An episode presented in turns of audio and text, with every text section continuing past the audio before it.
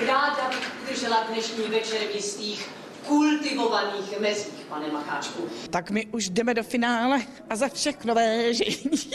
to je jediné, co mi naskakuje, když slyším finále. Ne, no je to super. Já jsem tak šťastná, že chodím do divadla a že se tady vídám s kolegy. Já tedy dneska viděla poprvé kampeny, jak tančí, jak jsou skvělí, jak zpívají. My tam hrajeme eh, ale činoherní postavu, hrajeme já, Hanka Křišková, Dana Sislová, paní Fortelnou. To je žena plná optimismu, života, miluje děti, eh, mládež, miluje lidi a pomáhá, kde může, ale v podstatě jsou to činoherní role. Cítíte se momentálně také plná optimismu? Tak eh, já si myslím, že nejhorší, co v této době je, se nechat vystrašit. Samozřejmě, že ta nemoc je, je ošklivá, je to, je to prostě e, nebezpečný. Máme se chránit, máme se opatrovat, máme se chovat zodpovědně k sobě i k lidem okolo sebe, ale nenechat se vystrašit, protože si myslím, že velkou míru e, zdraví dělá psychika.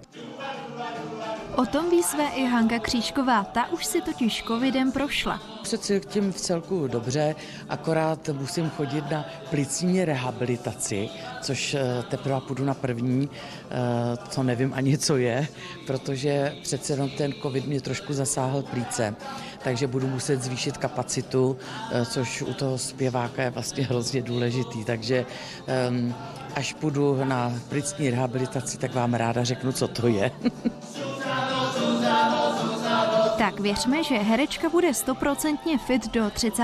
září, kdy je premiéra Lásky nebeské nově plánovaná. Ještě předtím budou ale první představení patřit zdravotníkům.